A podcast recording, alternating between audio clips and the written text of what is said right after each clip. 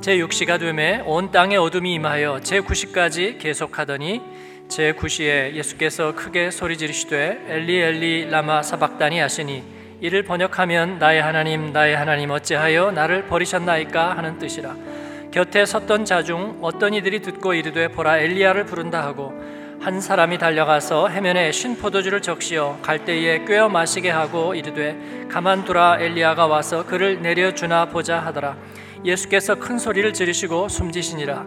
이에 성소 휘장이 위로부터 아래까지 찢어져 둘이 되니라. 같이 읽습니다. 예수를 향하여 섰던 백부장이 그렇게 숨지심을 보고 이르되 이 사람은 진실로 하나님의 아들이었도다 하더라. 아멘. 종려주일에 마가복음은 예수님의 마지막 장면을 우리들에게 소개해 주고 계십니다. 마가복음은 1장 1절의 오프닝 멘트가 그렇게 시작하고 있어요. 하나님의 아들 예수 그리스도의 복음의 시작이라. 마가복음은 신약 성경 중에서 제일 먼저 쓰여진 복음서이면서 독특한 앵글을 가지고 있습니다. 요한 복음은 예를 들어서 이 우리의 선한 목자이자 언짢은 왕이신 예수님 그 왕이신 예수님을 독수리와 같이 우리들에게 보여주고 있고요. 이 마가복음은 버림받고 고통받는 그 예수 그리스도가 어떻게 하나님의 아들이 되는가 하는 얘기를 우리들에게 해주고 있습니다. 그래서 마가복음에는 두 번의 클라이맥스가 나온다 그랬습니다. 어떻게 이 버림받은 예수 그리스도가 고통당한 예수 그리스도가 어떻게 우리의 구주가 되실 수 있는가? 어떻게 하나님의 아들이라고 얘기할 수 있는가? 그것을 두 개의 클라이막스를 통해서 얘기해 주는데 첫 번째는 마가복음 8장 29절 베드로의 고백입니다. 주는 그리스도시요. 라는 그의 고백이 이 마가복음의 첫 번째 해답이 되었습니다. 주님이 그리스도이십니다. 두 번째 클라이맥스는 오늘 말씀에 예수님이 십자가에서 처형당하고 숨을 거두실 때에 이를 형을 집행했던 로마의 장교 그 로마의 백부장이 자기가 명령해서 그 예수님에게 다리에 뼈는 꺾지 마라. 성경의 예언을 응한 거죠. 왜냐하면 죄수들을 죽음을 확인하기 위해서 또 빨리 죽음을 이르게 하기 위해서 치워버릴 때 다리뼈를 꺾어라 그런 거예요. 그럼 가서 다리뼈를 꺾고 그리고 필요하면 창으로 쿡 박아서 물하고 피 쫙 빼면 이제 죽는 거죠. 예수님의 다리뼈는 못 걷게 했어요. 그 대신에 창으로 박아라. 그러니까 병정이 가서 창으로 푹 박았습니다. 축 빼니까 예, 석유 빠지듯이 물과 피와 진액이 슉 다 빠졌습니다. 그걸 명령했던 로마의 백부장이에요. 자기가 그렇게 죽음에 이르도록 했습니다. 예수님은 거기에서 무기력하게 마지막에 큰 소리를 지르시면서 숨을 거두었다 그랬어요. 근데 그 모습을 보고 있던 로마의 백부장이 뜻밖의 고백을 합니다. 뭐라고 얘기하냐면 그는 진정으로 하나님의 아들이었도다라고 고백을 하는 거예요. 이것이 마가복음의 클라이막스입니다. 무기력한 죽음을 여러분 여기 저를 보세요. 어, 고개를 숙이면 또 잠이 와. 예. 10분만 견딥시다. 정례주일 예수님 십자가니까 그 고난을 우리도 좀 견뎌요. 예. 고개가 무거워지는 걸 좀만 견딥시다. 예수님 십자가 얘기를 제가 재밌게 얘기할 방법이 더 이상 없어. 어, 재밌는 얘기도 좀 나올지 몰라. 그러니까 5분만 참아봐요. 하나님이 복 주실 거예요. 예. 어디까지 얘기했어요? 네. 예수님이 거기에서 버림받고 보호받지 못한 모습으로 비통하게 숨을 거두시는데 그것을 자기가 명령했고 자연인처럼 죽어가는 그 모습을 본 로마의 백부장이 뭐라고 얘기하냐면 그는 실로 하나님의 아들이었다라고 고백을 하는 것입니다. 성경이니까 그러지 그렇게 얘기하면 할 말이 없습니다. 우리가 너무나 인생을 안 믿고 살아가는 거예요. 예. 여러분 찌라시 안에도 진실은 숨어 있어요. 그런데 성경은 2000년이 지났지만 이거 얼마 안 지난 거예요. 왜냐하면 너무나 많은 증인들이 우리에게 있기 때문에 그렇다면 그 백부장은 무엇을 보았을까 하는 거예요, 여러분. 무엇을 보았을까요, 그는? 무엇을 보았길래 그는 하나님의 아들입니다. 그 무기력하게 죽어가는 모습 속에서 그렇게 느꼈을까요? 이 로마 백부장은 예수님을 십자가에 못 박고 죽음을 확인하고 장사 지내는 데까지 책임을 가진 관리잖아요. 그리고 십자가형이라는 것은 이 반역자나 죄수들에게 주는 최악의 형이죠. 로마 사람 시민권을 가진 사람은 십자가형 같은 비참한 형벌은 하지 않습니다. 아주 반역자나 특별한 사람들에게만 하기 때문에 로마의 관리가 직접 형을 집행하고 끝까지 관찰하고 보고서를 내고 책임을 지는 거예요. 그래서 그를 십자가에 달려면 예, 이렇게 혈기가 등등한 사람을 십자가에 달면 안 됩니다. 그래서 거의 절반은 죽여가지고 그냥 넣는 거예요, 십자가에다. 그래서 긴 길을 십자가 그 무거운 걸 지고 짊어가게 하잖아요. 근데 그러기 전에 혈기를 다 빼는 거예요.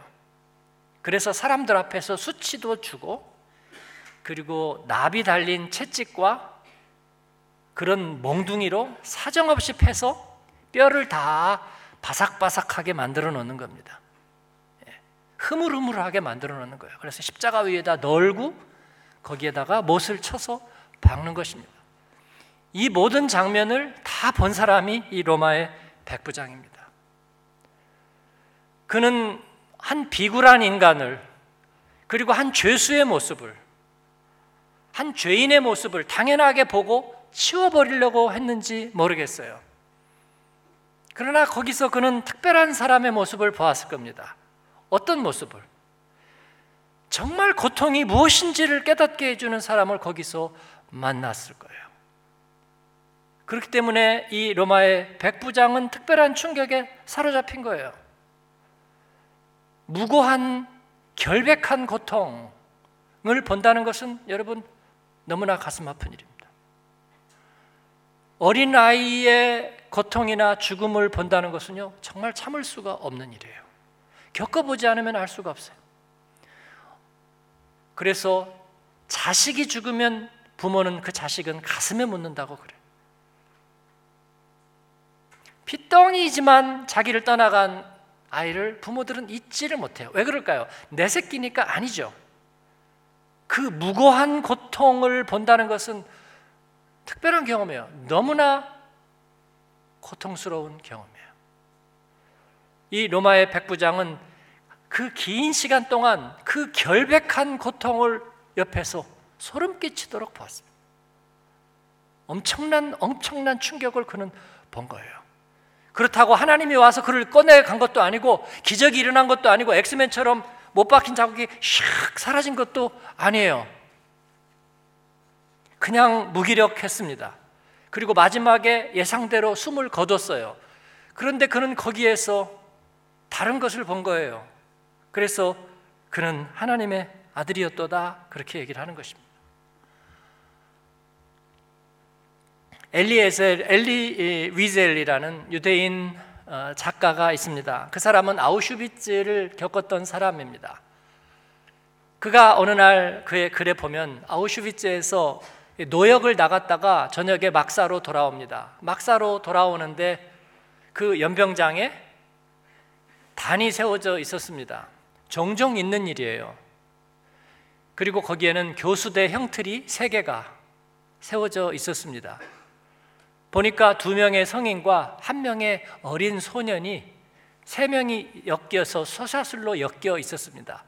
그리고 노역에서 돌아오는 유대인 포로들에게 그 세 명의 교수형의 집행을 보여주는 거예요.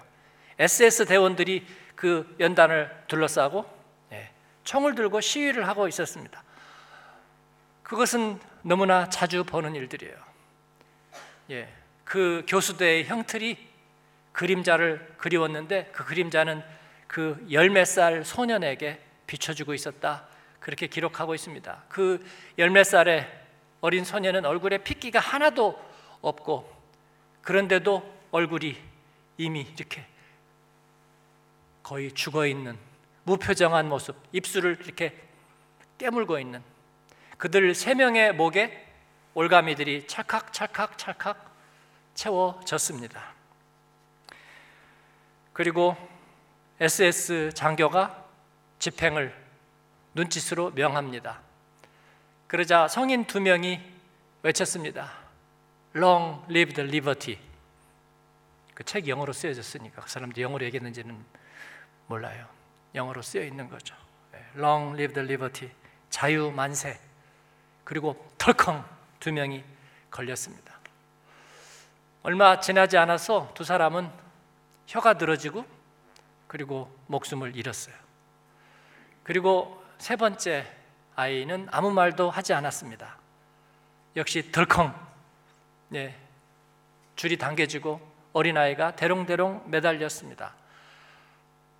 근데 아이는 빨리 죽지 않았습니다. 여전히 생명이 살아 있었고요. 아이는 아무 말도 하지 못하고 역시 눈은 점점 점점 커져가고 그리고 혀는 붉은 빛으로 물들어가는데 죽지 않았어요. 30분이 지났는데 죽지 않았어요. 그 모습을 보면서 엘리 비셀의 뒤에 있는 누가 물어봤습니다. Where is God now? 지금 하나님은 어디 있는 거야? 아무도 대답하지 않았습니다. 시간이 지났는데도 그 아이가 죽지 않는 거예요. 그리고 점점 점점 죽어는 가는데 여전히 살아 있습니다. 그 얘기했던 사람이 다시 물었습니다. Where is he? Where is God? 그때 이 엘리 위셀이 자기 마음속에서 대답하는 소리가 있었다고 얘기합니다. He is here. He is hanging on this gallows. 하나님은 여기 있어. 하나님은 지금 저 밧줄에 달려 계시는 거야. 여러분 이것은 무슨 철학이나 신학이 아닙니다. 우리가 어떻게 할 수 없는 가장 극한의 고통은 아우슈비츠만 있는 것이 아니에요. 아우슈비츠만. 저는 그렇게 생각합니다. 어디든지요, 어떤 사막에도, 어떤 사막에도요, 깊은 파이프만 있다면요, 물이 나와요. 아무리 행복하고 낙관적으로 보이는 사람에도요, 마음에다가 관을 꽂고 조금만 더 파고 들어가면요, 거기에서는 고통이라는 물이 나와요. 고통은 인간의 모든 근본적인 경험입니다. 하나님을 떠난 인생에는 고통이 있는 거예요. 그런데 그 고통의 줄기를 따라 더 들어가 보면 뭐가 나와요? 예. 거기서 우리는 하나님을 만나는 거예요. 하나님을. 그 어린아이의 죽음의 공포에 휩싸여서 의미 없이 죽어가는 그곳에 하나님이 달려 계시다고 그 엘리 위셀은 보고 있는 거예요. 그래서 그는 이 고통의 의미를 아는 거예요. 그리고 삶의 의미를 아는 거예요. 그리고 우리의 구주인 예수 그리스도가 왜 우리에게 필요한지를 알게 되는 거예요. 내가 손쓸 수가 없이 죽어가는 아이들을 보는 부모들은 고통이 뭔지를 알고 생명이 뭔지를 아는 거예요. 내가 대신 희생한다는 게 뭔지를 알고 그리고 구원이 뭔지를 아는 거예요. 여러분 이거보다 더 중요한 가치는 세상에 없어요. 그거를 어떻게 돈을 주고 배울 수는 없어요, 여러분. 돈을 주고 살 수도 없는 거예요. 로마의 백부장은 그것을 봐버린 것입니다. 그가 무슨 대단한 사람이 아니라 그날 무슨 뭐 신학책 보고 온 게 아니고 그런 흠 없이 죄 없이 죽어가는 한 생명의 그, 그 고통과 그 고통의 끝에 오는 그 마지막 호흡을 보면서 그곳에 달린 하나님을 보았습니다. 그리고 그가 하나님의 아들이라는 걸 그냥 느껴버리는 거예요. 느껴버리는 것. 그는 실로 하나님의 아들이었다. 여러분, 이 사순절에 그리고 주님의 십자가를 생각할 때 우리가 발견하는 것은 무엇입니까? 우리는 하나님의 응답이 없다고 말해요. 기도의 응답이 없다. 하나님은 침묵하신다.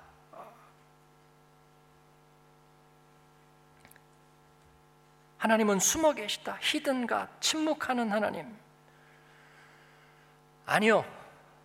하나님은 침묵하시는 게 아니고 하나님은 우리에게 자신을 드러내시는 것입니다. 우리는 하나님이 어딘 줄을 모르고 있었어요. 우리는 고통에 대해서 모르고 있었어요. 점심에 밥만 안 먹어도 짜증은 났지만 그러나 그 고통이 뭘로 미하는지를 우리가 모르고 있는 거예요. 그래서 내가 좀 힘들면 세상에 나만 힘들다고 생각하는 거예요. 그게 우울증이에요. 나만 힘들다고 생각하는 거. 음? 네. 모든 사람이 같이 힘들다 그러면요. 우리가 마음이 힘들지 않아요. 그런데 문제는 나만 힘들다고 얘기하는 거예요. 어떤 사람이 직장에서 500유로가 보수가 올랐대잖아요. 그래서 너무 좋아했는데 그날 알게 된 게 다른 모든 사람이 1000유로씩 올랐대잖아요. 그래서 그날로 사표 냈다는 거 아니에요. 그죠? 네. 나만 불이익을 받는다. 그걸 견딜 수 있는 사람은 아무도 없어요.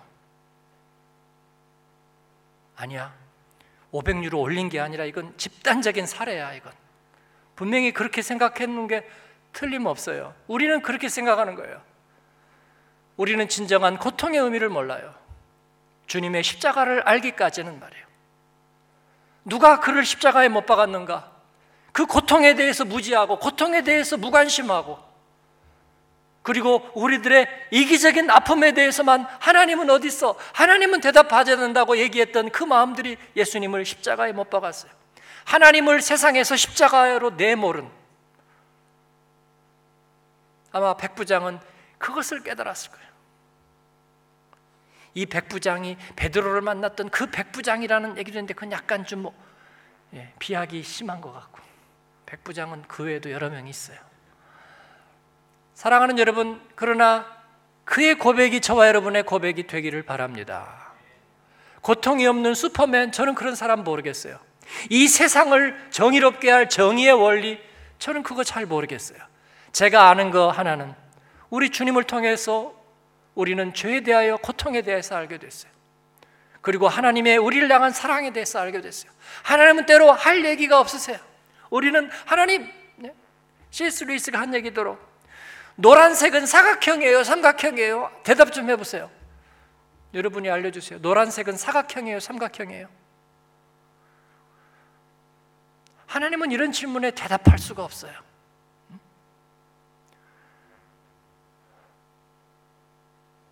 아, 왜 나는 이거밖에 못 벌어요? 하나님? 하나님은 거기에 대해서 대답할 수가 없어요. 저는 왜 아픈 거예요?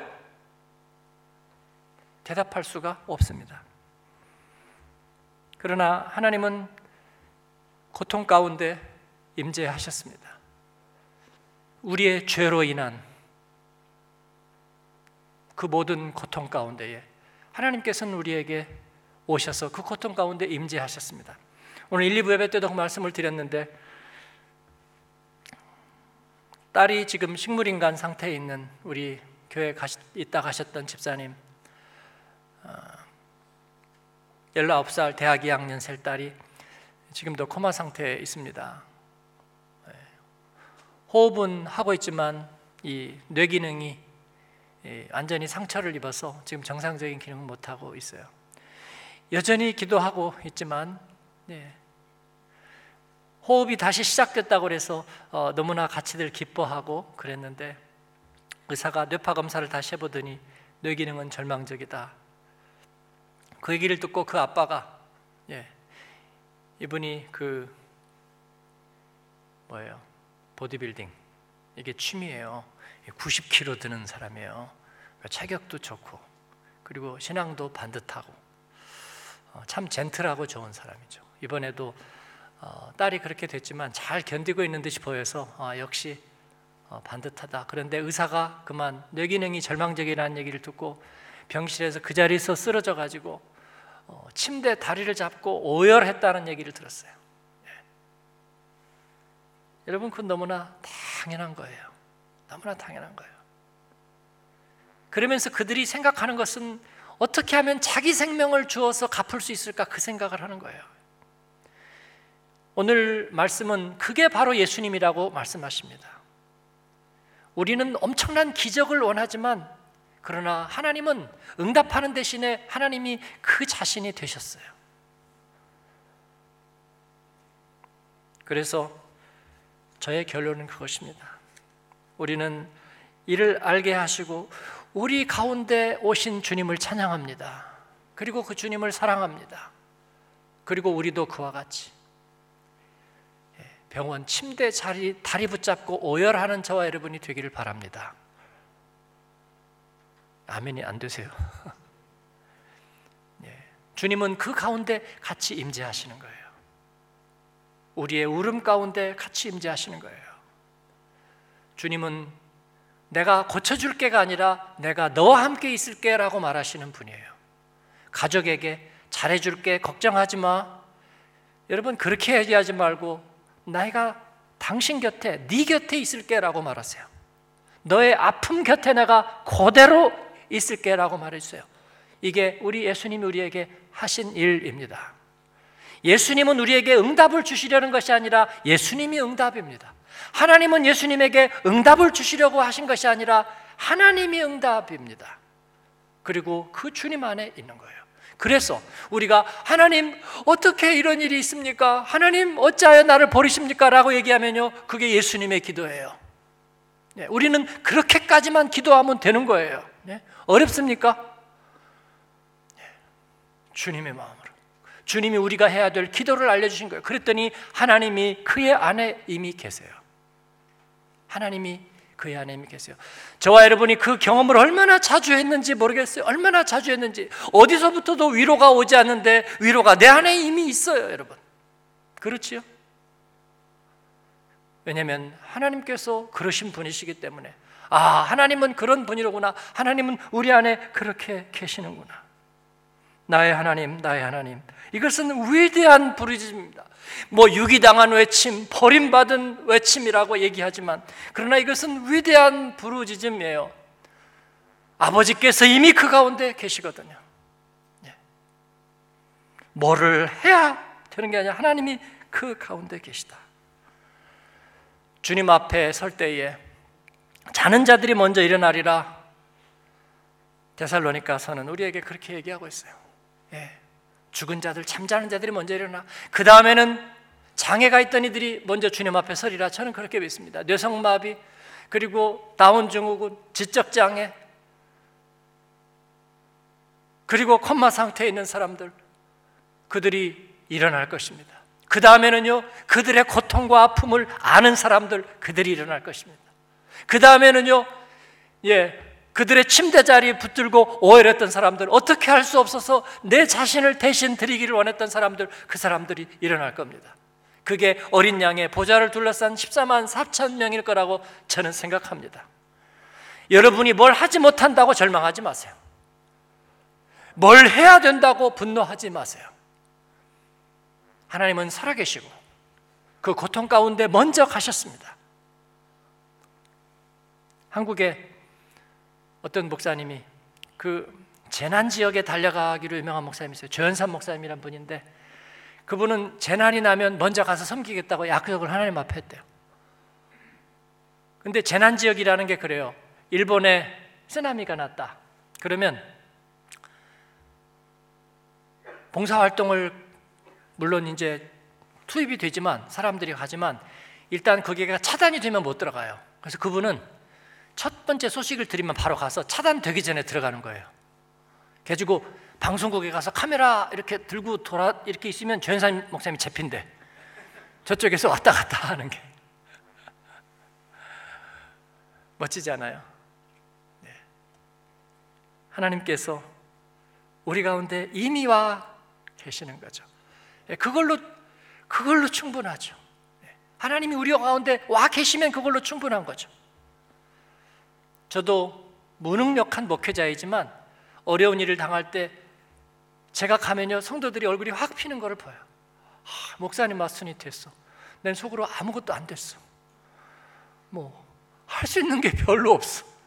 할 수 있는 게 별로 없어. 근데 성도들은 목사님 맞으니 됐대요. 뭐가 되죠? 네.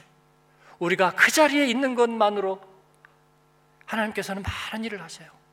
하나님은 우리 가운데 함께 하십니다. 할렐루야. 우리도 그렇게 하십시다. 그래서 하나님의 임재, 하나님의 프레젠스가 우리에겐 중요한 거예요. 우리도 역시 마찬가지입니다. 내가 너와 함께 있을게. 내가 당신과 함께 있을게. 주님, 내가 주님과 함께 있을 것입니다. 그렇게 응답하는 사순절 또 오늘 종료주일 되기를 주님의 이름으로 축복합니다. 아멘.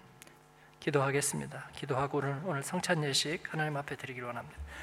같이 기도할 때에 하나님 우리가 진정으로 고통의 의미를 알지 못하고 생명의 의미를 알지 못해서 이기적으로 그리고 나에게 고통만 없으면 된다는 생각을 하고 있던 우리에게 하나님 진정한 고통을 알게 해주셔서 우리로 하나님에 대하여 눈뜨게 하시고 아니 내가 가기도 전에 주님은 먼저 거기 가 계셨네 내가 어떻게 해야 될지 모를 때에 주님은 이미 내 안에 찾아오셔서 이미 그 고통과 함께 계셨네. 주님 내가 그 주님을 의뢰합니다. 내가 주님을 신뢰합니다. 하나님 나도 주님과 같이 그렇게 하겠습니다. 내 삶을 나누어 주시고 내 고통에 대한 지각을 나누어 주셔서 내 곁에 있는 이들이 외롭지 않게 하옵소서. 하나님이 없다. 하나님이 어디 계시냐? 그런 말 하지 않게 도와주시옵소서. 우리 주님 앞에 그렇게 응답하면서 기도하십시다. 같이 기도하겠습니다. 은혜로우신 아버지 하나님 감사합니다. 주님